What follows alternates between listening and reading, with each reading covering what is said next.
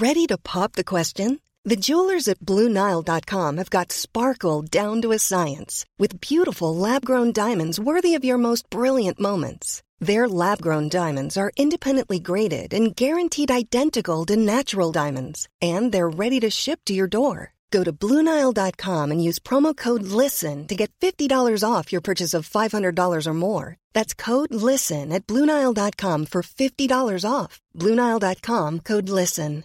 Hey, it's Paige DeSorbo from Giggly Squad. High quality fashion without the price tag? Say hello to Quince. I'm snagging high end essentials like cozy cashmere sweaters, sleek leather jackets, fine jewelry, and so much more. With Quince being 50 to 80% less than similar brands. And they partner with factories that prioritize safe, ethical, and responsible manufacturing. I love that. Luxury quality within reach. Go to quince.com slash style to get free shipping and 365 day returns on your next order. Quince.com slash style. It's the circle of life, and it moves us all through despair and hope, through faith and love, till we found our place on the path unwinding in the circle, the circle of life. Ja men för i helvete vad illa det där lät. Varför lurade du in mig på det där? För att jag tycker att det var en så himla fin låt och den säger så mycket om det här avsnittet. Ja. Ja, Vad tror du att Idoljuryn hade sagt? ingen guldbiljett i alla fall. Kanske en svart biljett. Elton John? You better watch yourself. Okej.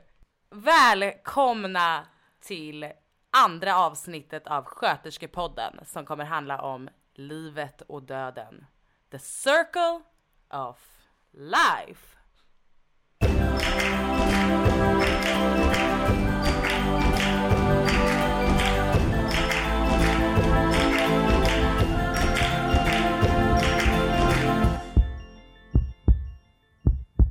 Lisette, hade du stött på döden innan du började jobba inom vården? Inte direkt. Eller jag vet att mormors mamma gick bort när jag kanske var sex år eller något. Och då var jag med och tittade på henne i kapellet innan begravningen. Jag vet inte om man brukar göra så. Jag vet faktiskt, det kanske är olika vet- beroende på vilken religion man är i också. Ja, jag är ju från en ateistfamilj då, eller? Jag vet inte. Ja, om ni hade en kyrka så kanske det var någon slags... Krist... Ja, skitsamma. Vi var och tittade på henne i ett kapell bredvid kyrkan, men... Och jag vet att jag inte... Att jag inte tyckte att det var så mm, jobbigt som man kanske skulle kunna tro att det skulle vara när man är sex år gammal. Nej. Ehm, Men sen vet jag inte, var det knasigt att man ens fick gå med och titta på sin gammelmormor död när man var så liten? Fast det tycker jag inte, eller ja, det beror väl på helt vad man är för person. Men alltså den naturliga, det är ju en naturlig del av livet och varför ska man inte Sen och, alltså såklart man inte ska tvinga något barn men, men man kan ju ofta avdramatisera saker lite genom att alltså Eller Alltså- kanske ärra barnet för resten av livet? det skulle också kunna bli men du blev inte ärrad. Ja. Ja. L- lite. Nej. Eh, men jag tänker också att vi har ju våra olika erfarenheter och mi- första gången jag, jag var med när min morfar dog och då var jag, jag tror jag var 12 år. Alltså du var vid, vid honom när han tog sitt sista andetag? Ja. eller? Hur kände du då när du ändå hade stött på döden så ung? Nej, men jag tror att jag, eh, alltså jag var otroligt glad över att jag var med då. För att sen ett par år senare så dog min morbror som också var mig väldigt nära. Och då minns jag att jag hann inte dit. jag var, jag var liksom på pendeln och skulle åka dit. Han låg på eh, eh, hospice. Eh, eh, alltså, för de som inte vet vad hospice är så är det ett ställe där man vårdas i livets slutskede. Eh, och då minns jag att jag satt på pendeltågstationen och skulle skynda mig dit. Eh, och mamma ringde och sa att det är för sent. Och jag kan fortfarande än idag gräma mig för att jag inte hann dit. Men det som är trösten då är att jag vet att, att han inte var ensam, att min, mm. resten av familjen var där. Nu talar jag bara ifrån, utifrån egen erfarenhet men det känns som att många personer vill kanske dö i fred. För det är ju inte helt ovanligt att familjer har suttit och vakat i liksom dagar och veckor i sträck och så fort de går hem så dör personen. Mm. Som att den passade på liksom. Ja, eller som att den skonar familjen från att se. Ja. Ja men det här är också lite intressant med döden. Att man, jag är inte vidskeplig eller liksom troende på något sätt. Utan, men jag tror ändå att det finns något slags undermedvetet även ända in i döden. Ja, och jag vet inte om jag skulle, skulle se mig som troende på någonting men eh, som både du och jag vet, som många inom vården pratar om, är ju att folk dör i tre. Och det känns ju som att... Eller? Du tittar på mig som nej, att... Nej, nej. Nej, för det gör de ju. Ja, ja det, det är ju väldigt sällan ett dödsfall på en avdelning. Nej, och då känns det ju som att det måste vara en större makt som bestämmer än att, än att det bara är slumpen varje gång. Gud vad djupa vi blev nu. Ja, det vart djupt. Ja, men, men lite så är det ju faktiskt. Mm. Men jag, jag kan inte minnas mitt första dödsfall på avdelningen och det tror jag är för att det var lite avdramatiserat med mig för döden och jag har, jag har nog aldrig tyckt att det är läskigt. Att se en död människa? Nej men att se en eller liksom vara med när någon dör. Det tänker jag är nästan det finaste Alltså att få vara med någon och hålla någon i handen när den tar sitt sista andetag. En helt främmande människa. Det är ju faktiskt helt sjukt att man får vara med om det. Ja, det är det. Ja, men jag håller med. Det är, det är stort.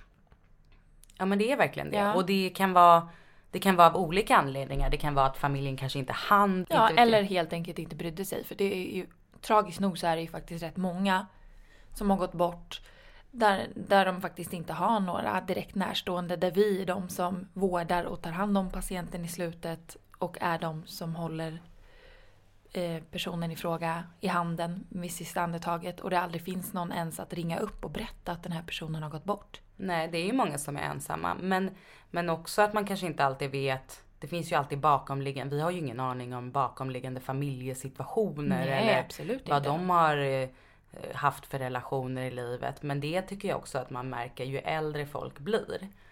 Att mm. det kanske inte finns lika mycket folk och speciellt folk som inte har skaffat barn.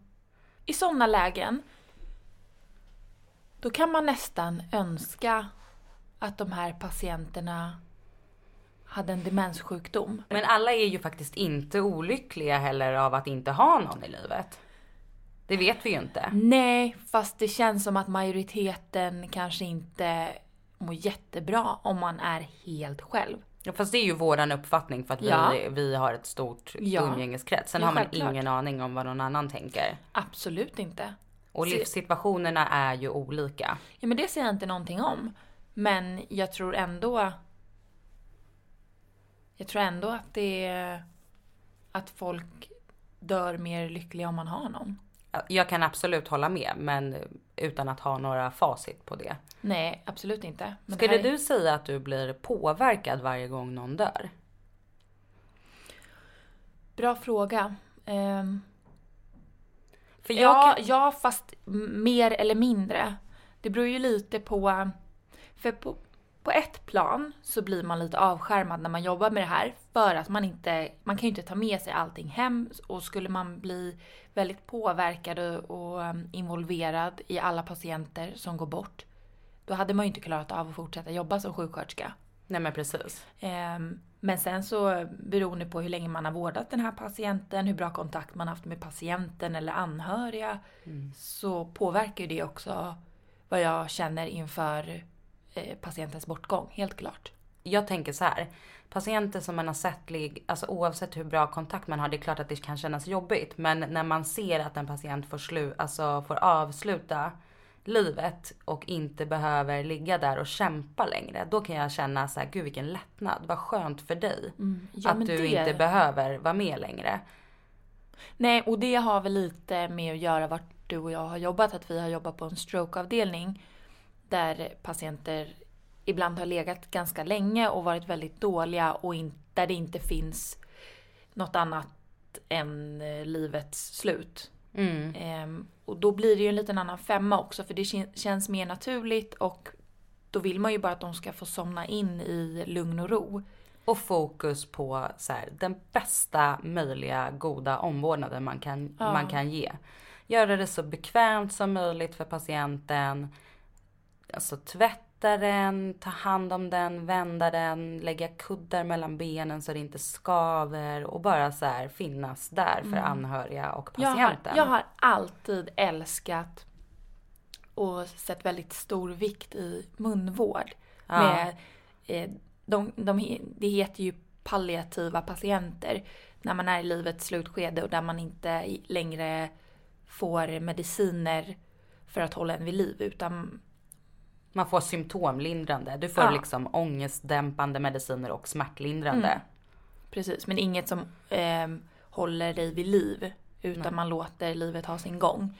Men då har jag alltid tyckt att just det här med att sköta munhygienen och göra dem fina, så här, borsta tänder och Mm. abba vaselin och bara kamma dem fint. Jag har ju några sådana där grejer som jag själv tänker att när jag, det här vet jag att jag har berättat för dig förut. Jag gillar inte att ligga på min vänstra axel när jag ska sova. Nej. Så att vänd mig gärna inte på vänster sida. Och sen, vill, jag vill inte dö med, eh, med eh, smutsigt hår. Jag vill att ni ska tvätta mitt hår. Ja, jag lovar. Lovar du? I sängen eller ska jag ta upp dig på en brits? Nej, du kanske inte behöver plåga mig utan ta det i sängen om det, om det är det som behövs. Mm, jag kan Men sen de, de dödsfallen som jag minns. Mm. det är ju de här äh, mer traumatiska. Alltså det är klart att jag kan minnas de andra, men de här som kommer oväntat. Och då, då kan jag ibland fråga mig så här, shit hur fan pallar man? För att det berör, det berör både en själv och anhöriga och alla involverade så otroligt mycket. Men jag har också på senare tid så här, fått höra jätteofta av patienter så här, som säger att jag vill bara dö. Och det, då får de, man får inte dö. Nej, det är ju inte jättelätt att dö i det här landet. Nej men det är så här, jag, jag, vill, jag vill inte leva längre. Jo men gapa och svälj nu, här får du lite näringsdricka. Kanske du lever lite längre. Alltså lite den feelingen kan jag få ibland. Att så här, man har noll självbestämmande när man är gammal. Alltså jag tycker att det, det viktigaste, så här, slutar man äta och man, så här, man vill inte gå upp ur sängen. Det är ganska tydligt bevis på att så här, jag vill inte leva längre. Men ändå så ska man liksom till varje pris leva. Det spelar ingen roll om du är 90 eller 100 liksom. Du ska leva. Mm. Och att leva länge gör vi ju i västvärlden i alla fall. Jag menar förr i tiden då kanske man dog tidigare.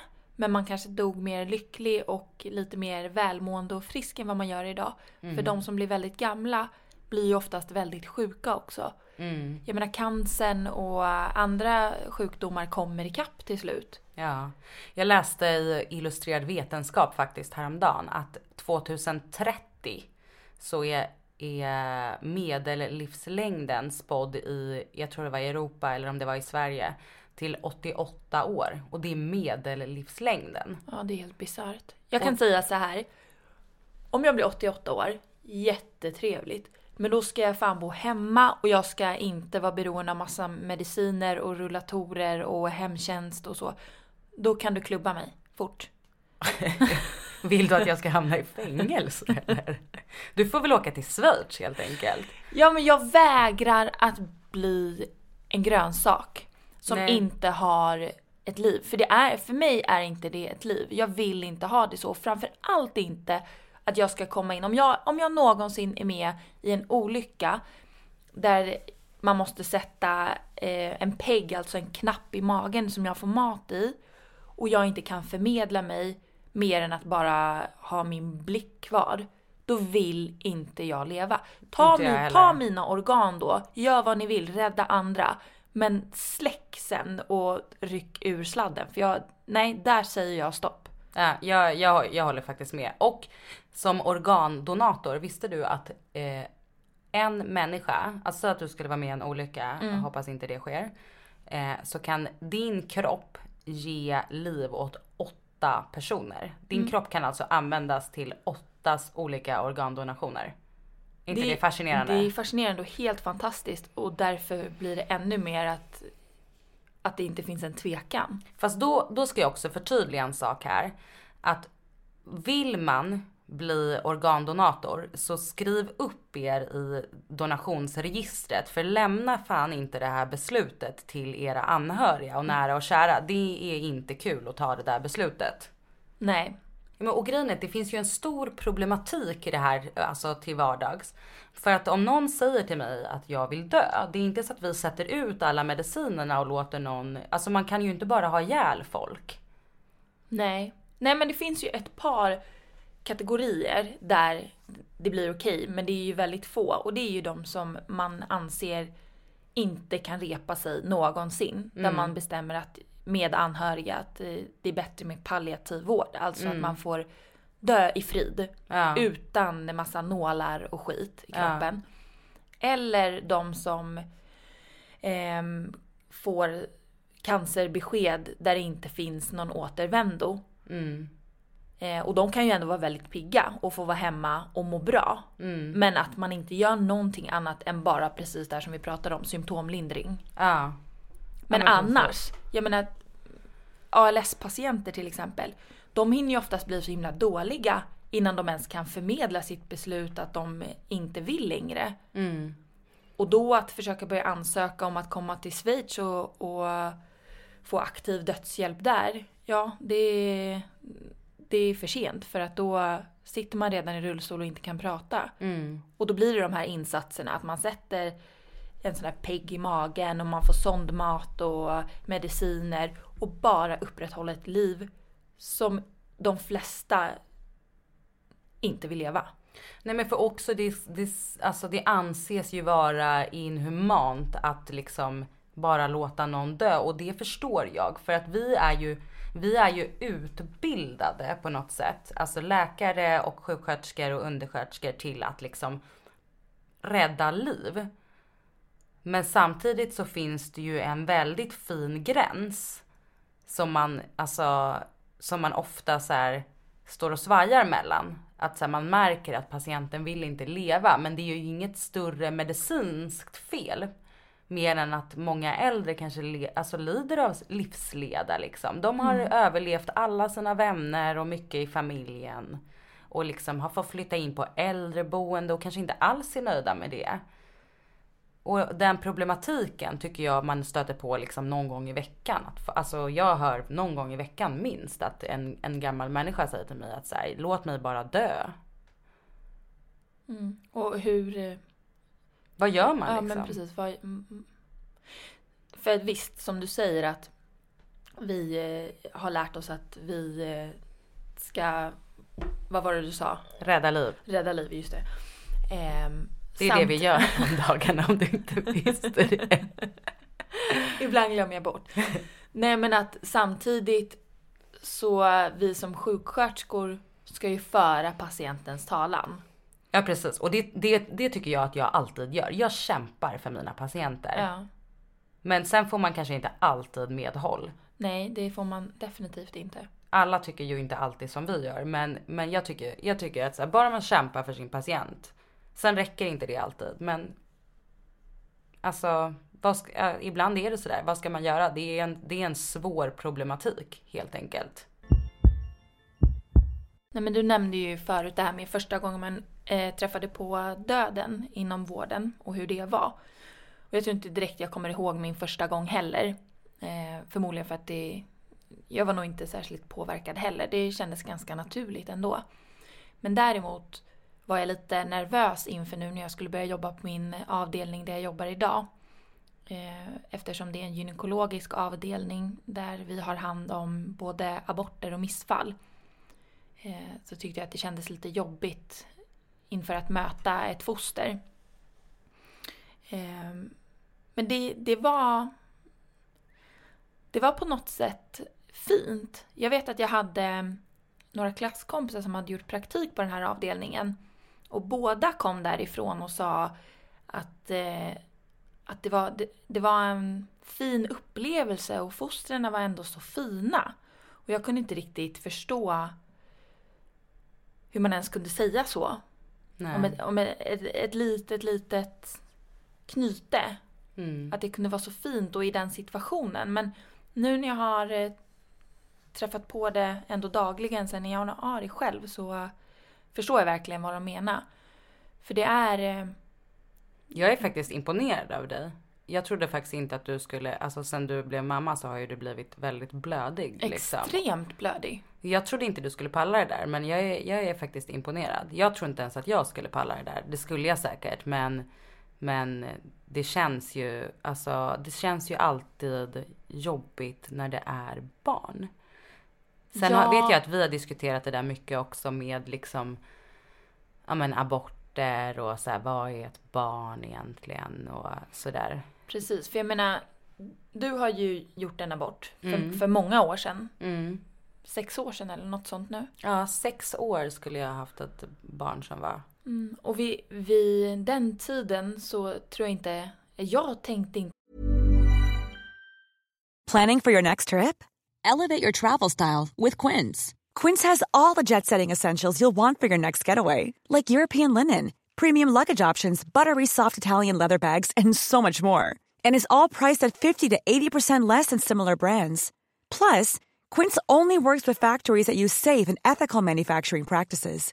Pack your bags with high-quality essentials you'll be wearing for vacations to come with Quince. Go to quince.com/pack for free shipping and 365-day returns. Many of us have those stubborn pounds that seem impossible to lose, no matter how good we eat or how hard we work out. My solution is PlushCare. PlushCare is a leading telehealth provider with doctors who are there for you day and night to partner with you in your weight loss journey. They can prescribe FDA-approved weight loss medications like Wagovi and Zepbound for those who qualify. Plus, they accept most insurance plans. To get started, visit plushcare.com slash weight loss. That's plushcare.com slash weight loss. Even when we're on a budget, we still deserve nice things.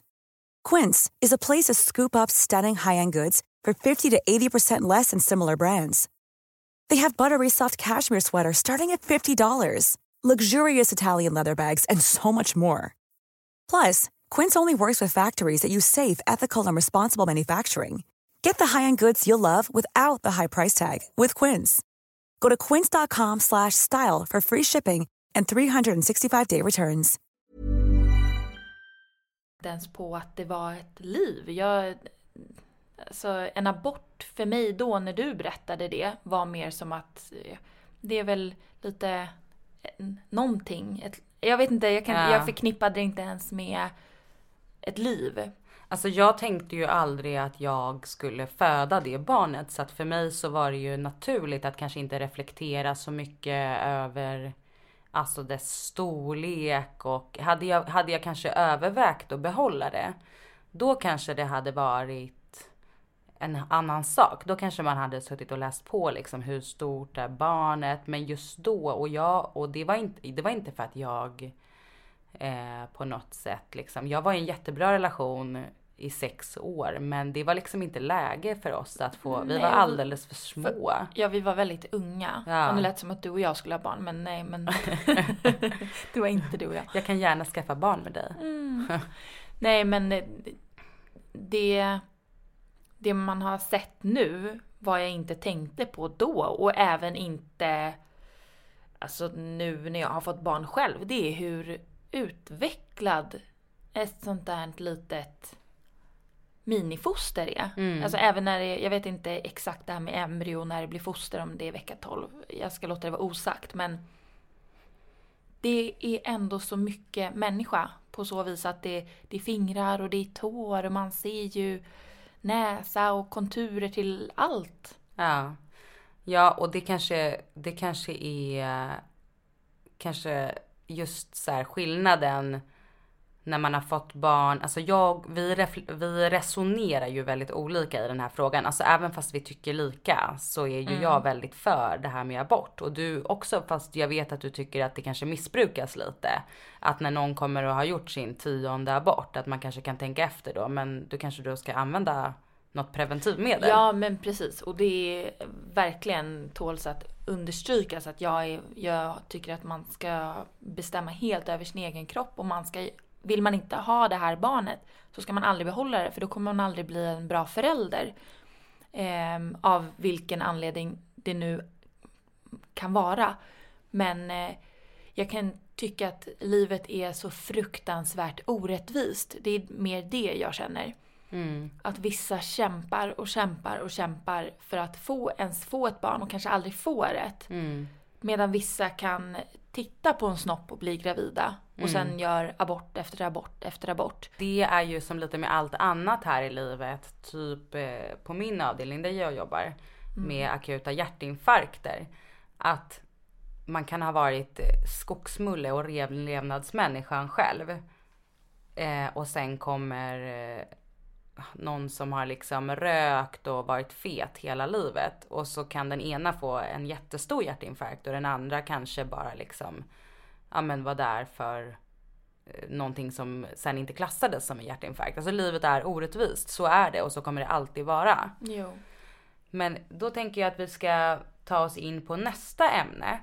Och vi, jag tänkte vi ska prata lite om eh, den, alltså den, vanliga, den vanligaste sjukdomen i Sverige och jag tror i världen också är ju hjärt-kärlsjukdom. Och det är ju där vi har jobbat inom många år. Det är ju till exempel stroke, hjärtinfarkt, eh, diabetes. Mm. Och av den, i den här sjukdomen då, hjärt-kärlsjukdom, så är akut hjärtinfarkt den vanligaste dödsorsaken. Och man får inte förväxla alltså en akut hjärtinfarkt med ett hjärtstopp. Eh, och sen är många gånger ett hjärtstopp eh, orsakat av en akut hjärtinfarkt. Eh, och den vanligaste orsaken till plötsligt hjärtstopp är just åderförfettning. Alltså att det blir ett stopp, akut stopp i någon av hjärtats kranskärl då.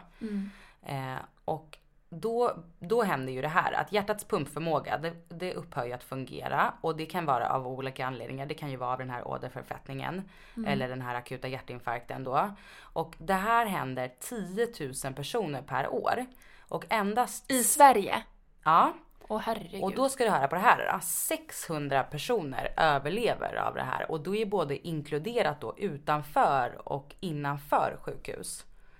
Eh, Åh jäklar. så att det är ju någonting helt klart där det finns förbättringspotential liksom. Där, ja, så här. verkligen. För det man gör då, eh, alltså det som händer är att hjärtats normala rytm, den övergår i vad vi kallar alltså för ett kammarflimmer. Och då slutar hjärtat pumpa och det vi gör då som för att rädda den här människan är att eh, vi påbörjar hjärt-lungräddning. Och det som man säger inom nationella och internationella riktlinjer är att hjärt-lungräddning ska påbörjas inom en minut.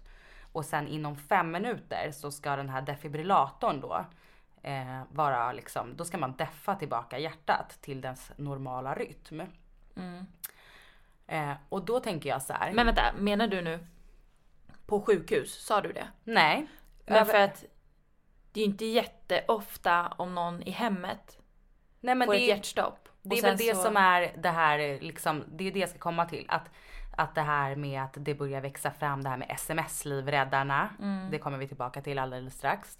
Eh, och att den här, på sms-livräddarna så finns det en karta över liksom alla defibrillatorer som finns i, inom området där man befinner sig. Jag vet inte om den här appen är aktiv i andra delar än bara Stockholm. Eh, jag vet inte exakt, men den har breddat sig. Men jag vågar inte säga inom vilken radie. Ja, och då tänker jag också så här att det finns ju sån himla potentiell, alltså, alltså vad heter det, förbättringsmöjlighet inom det här. Att alla typ, jag tänker att alla liksom företag och ställen, affärer, att alla borde ha en def liksom. Mm, men det handlar ju om snålhet. Ja, eller okunskap. Ja, snarare snålhet. Ja säkert, men då okej och då skulle jag säga, om säg att, eh, inte vet jag, landstinget skulle bekosta alla defibrillatorer liksom. och placera ut. Eller hjärt-lungfonden eller vad vet jag liksom. Nå, alltså, Du kan ju skriva det här till Löfven och se om han svarar på det här. ja, han svarar mig aldrig den här jävla gubben.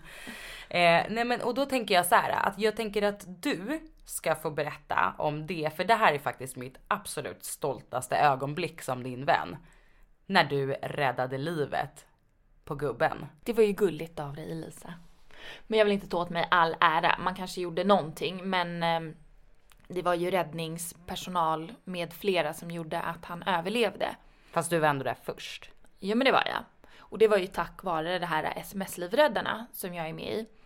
Ehm, Men bara för att göra en liten, förklara lite kort vad som hände så eh, var jag hemma hos mina föräldrar och stod och lagade mat och fick ett sms i, i telefonen där det stod eh, misstänkt eh, hjärtstopp på den här adressen. Och jag drog bara på mig skorna, hann inte direkt tänka. Eh, sprang över vägen och det var så konstigt för att sen när jag, när jag knackade på så öppnade frun till Torsten som han heter. Eh, och jag tror inte jag sa så mycket mer till henne än att springa fram. Hon pekade bara vart han låg och jag sa nog ingenting mer. Jag stod där i mjukisbyxor så hon måste ju ha tänkt vad är det här för någon ambulanspersonal? Men jag sprang bara in och påbörjade hjärt och lungräddning. Eh, och sen så dröjde det väl ett par minuter innan räddningstjänsten kom. Och eh, påbörjade sitt arbete. Men eh, ja, det, det var diff, diffusa minuter. Men alltså det är också helt fascinerande för att alltså du säger så här, ja men jag var ju där och det dröjde ett par minuter. Men om man läser alltså ordentligt mellan raderna vad du gjorde för den här människan så om man, eh, vid ett, alltså vid ett hjärtstopp eh, då ökar risken för att, alltså för att man ska dö med 10% för varje minut, alltså innan behandlingen startar. Det är alltså, ti- alltså för varje minut. Så tänk att du liksom och alltså risken att man ska få bestående hjärnskador liksom för att hjärnan är så himla känslig för syrebrist är ju jättestor ju längre tiden går. Och tänk ändå att du säger att du var där i två minuter men så här. De här två, kändes inte de här två minuterna som typ de längsta två minuterna i ditt liv också? Jo, jag förstår ju varför man ska klocka. Vi på sjukhuset klockar ju om ett hjärtstopp inträffar. Då måste man ju börja klocka eller i alla fall titta på tiden innan så att man har ett hum om hur länge allting har pågått. För att man är helt bortblåst i tid och rum. Ja. Kan du inte berätta, hjälpte hon till liksom? Vad gjorde hon? Eller minns nej, du det? jag vet inte. Nej, jag fokuserade inte alls på henne. Eh, hon var nog i ett annat rum för sen när räddningspersonalen kom så var det en som gick med henne till ett annat rum. Och jag tror jag blev så liksom inne i min arbetsroll så jag fick ju vara med där och hjälpa till att fortsätta att komprimera medan eh, någon sköterska satte nål och brandmännen och jag växlade mellan kompressioner. Jag kände mig liksom att jag var med där i teamet. Jag hade bara inte min arbetsoutfit på mig. Nej, det är så himla fascinerande. Jag tycker faktiskt att det är helt fascinerande. Och när man tänker också på det här med att 6% överlever hjärtstopp. Ja. Alltså att du har varit med och räddat livet på en av de här människorna. Jag, alltså jag skulle kunna säga så här, jag vill vara din granne.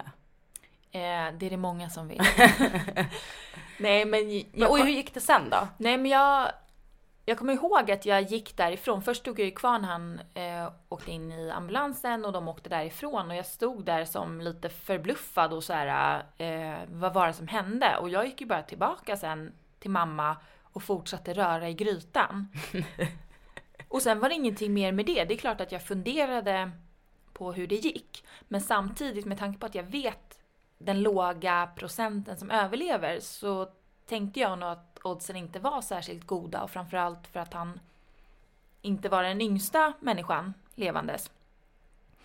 Ehm, men sen gick tiden och det var liksom inte så mycket mer än så. Förrän efter några månader när jag såg honom med sin fru på bussen. Men jag vart så ställd.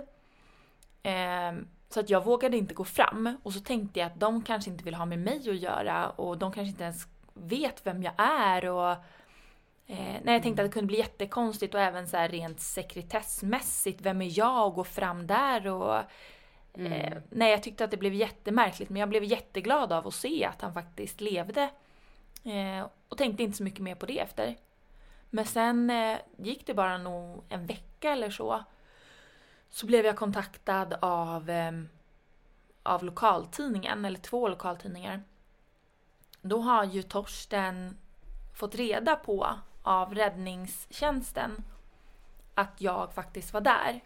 Och under flera månader hade han och hans fru försökt att få tag på mig och leta rätt på vem jag var, för det var ju ingen som visste. Alltså där kom hon i mjukisbrallan och räddade livet på honom. Vilken jävla hjälte! Ja, kall, kalla det vad du vill. Alltså min bästa praktikplats, och det vet jag att många säger och även att du har hållit Ja. med om det, var ju hospice. Jag gjorde min, min eh, palliativa placering på Maria Regina hospice i Nacka. Alltså det var det mest fantastiska stället jag någonsin har varit på.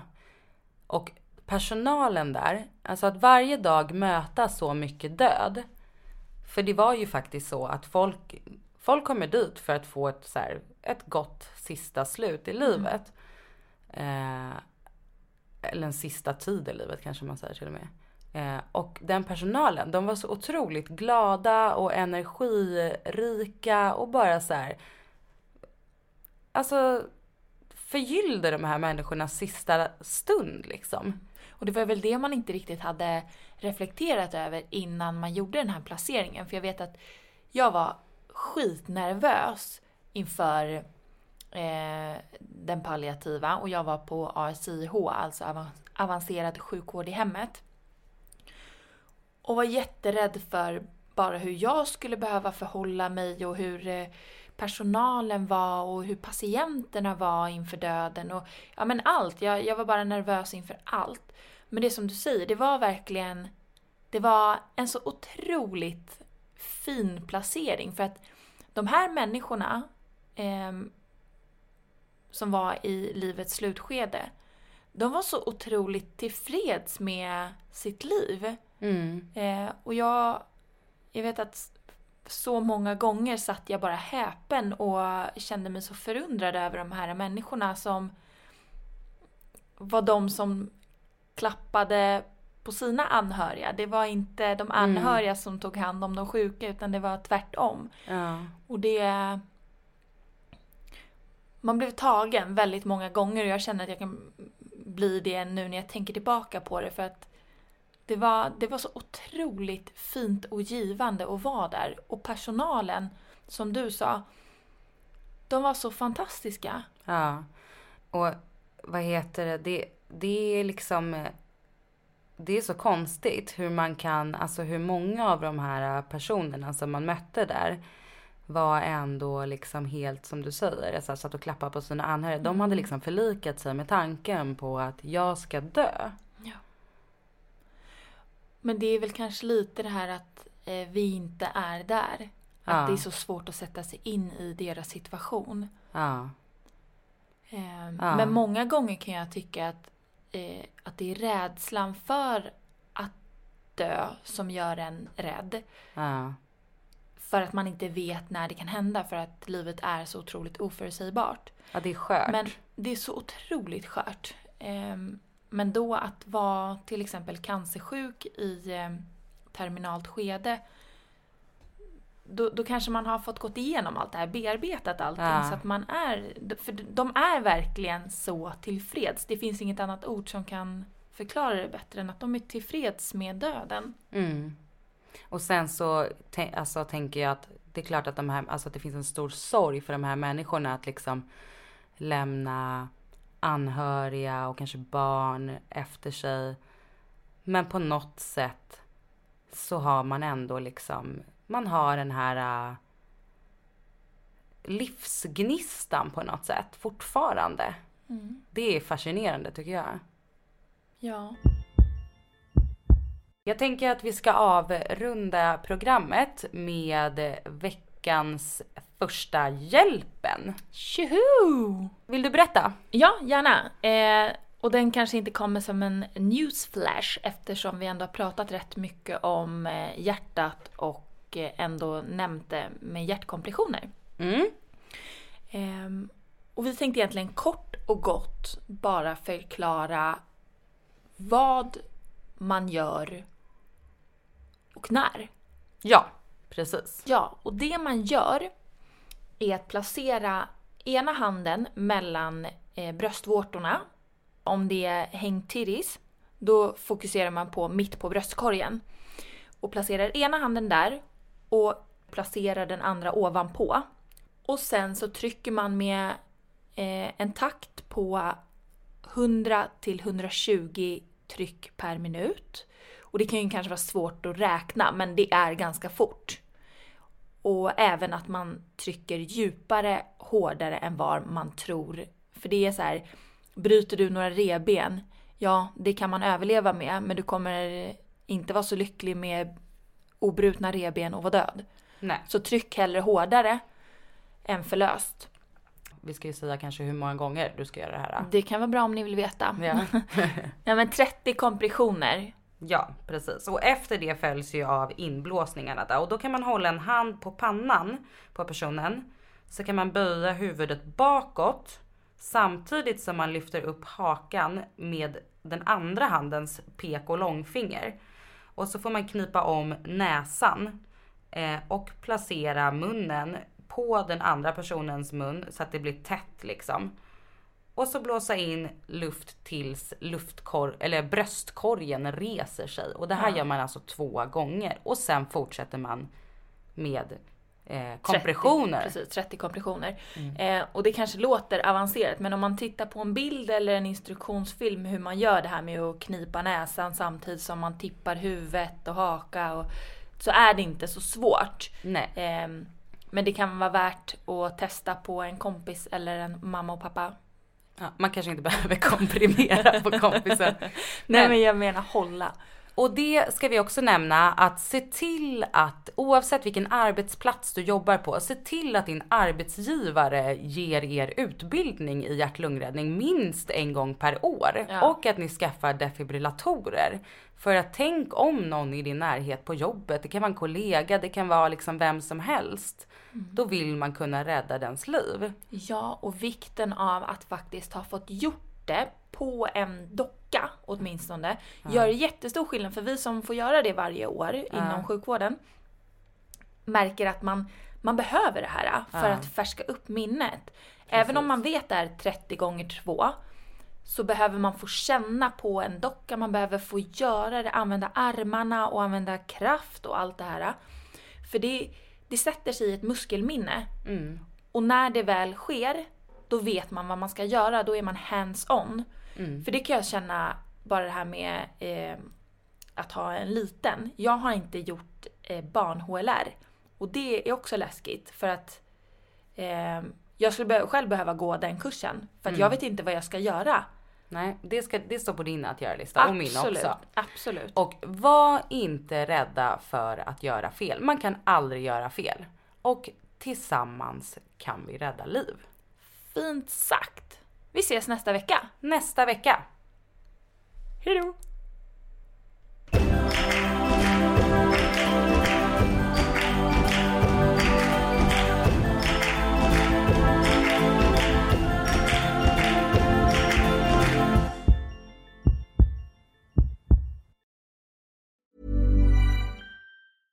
Hey, it's Paige DeSorbo from Giggly Squad. High quality fashion without the price tag. Say hello to Quince.